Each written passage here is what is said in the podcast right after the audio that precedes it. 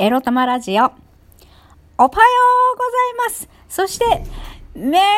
クリスマスめくりです。皆様、土曜、そしてメリクリの朝、いかがお過ごしでしょうか？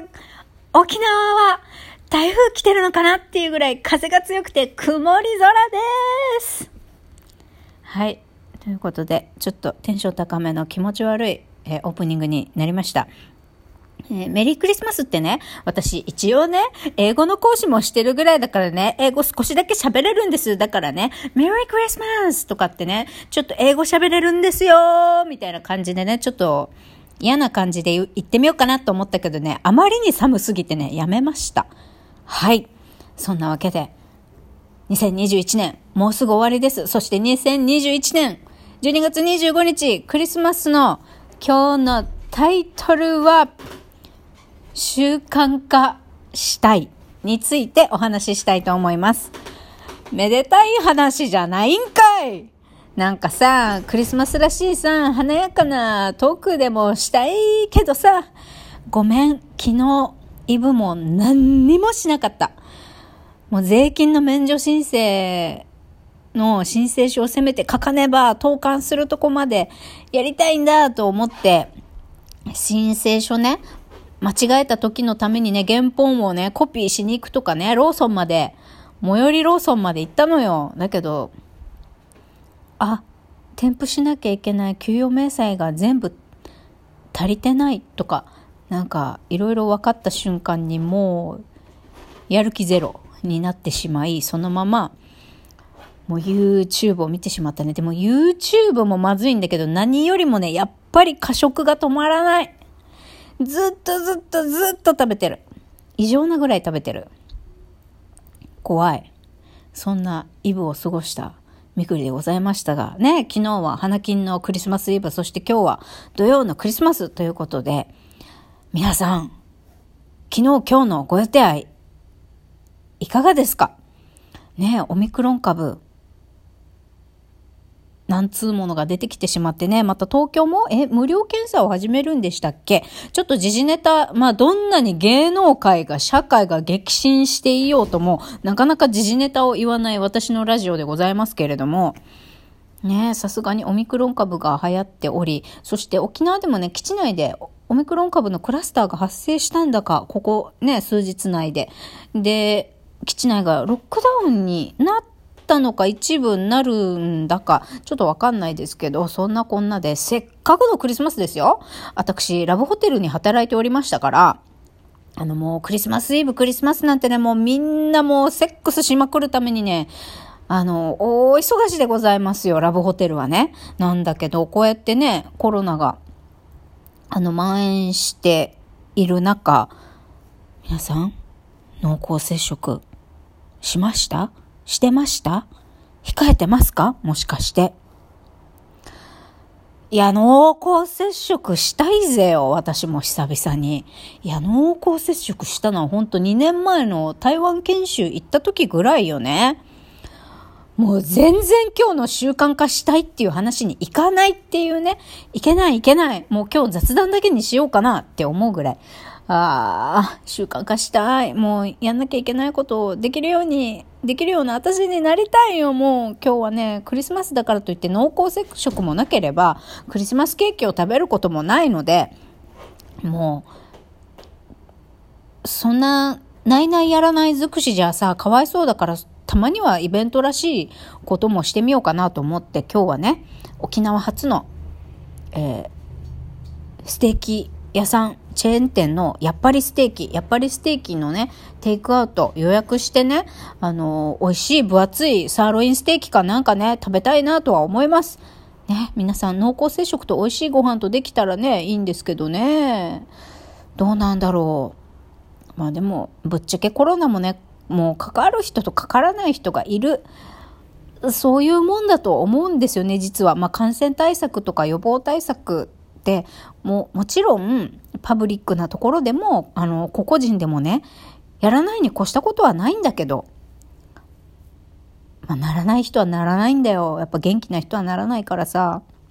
あんまり気にしすぎてもねっていうことです。やっぱり病は気からと言いますから、あコロナにうつりそう、うつりそう、あの、病気になりたくない、なりたくないなんてね、怖い怖い怖いばっかりで、あの、心が埋まっていたら、あの、体もね、弱ってしまいますので、あの、大丈夫さと。一応マスクはつけるけど、あの、コロナが来ようが、えー、今日の私みたいにね、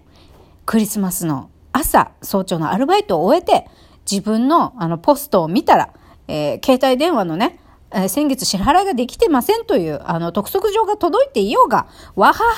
はと笑って過ごすんですよ。ね？もう、とっちらかってきちゃった今日のトーク。そんなんで、なんか、しんみりするね、年末年始って。みんな、あの、幸せになろうねって。私もみんなも幸せになろうね、みたいな、勝手にそんな気持ちをね、あの、持って過ごしているんですよ、私。なんか、あの、私はね、家族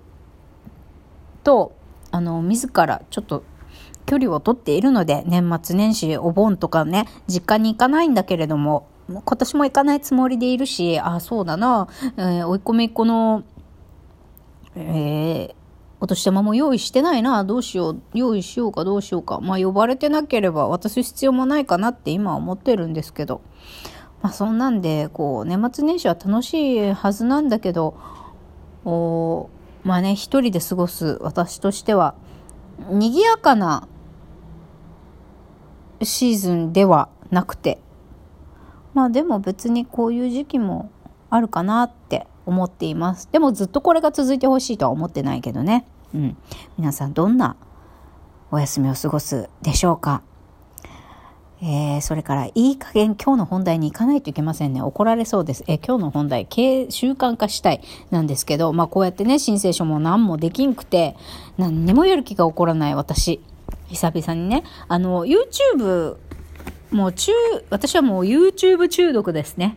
YouTube 中毒なんですけれども、その中で本要約チャンネルっていうのも、あの、見るのが好きで、いろんな、まあ、何名かの方のね、本の要約チャンネルを見るんですが、まあ、今回は本のタイトル忘れたけど、習慣化を、で、習慣化するにはっていうチャンネルを見ておりまして、こう、習慣化するには、まず大前提として2つ大事なことがあってですね、習慣化できない人、私みたいに申請書書けないだとか、うだうだしちゃってる、何にもやる気が湧かない。やりたいこと、やらなきゃいけないことはいっぱいあるってわかるのに、全然、あのー、体が動かないぞっていう方、まあ参考までにっていうことで今日聞いていただきたいんですけど、まあ習慣化するにはね、まず二つのことが大事で、まず一つに、あの、やりたいことではなくて、楽しいことをやるっていうこと。で、二つ目に、意思より仕組みっていうことを、あの、念頭に置いて習慣化していったらいいということだったんですね。で、私ごめんなさい、一つ目間違えた。え、正しいより楽しいことですね。正しいより楽しいことをやって、意思に頼るんじゃなくって、仕組み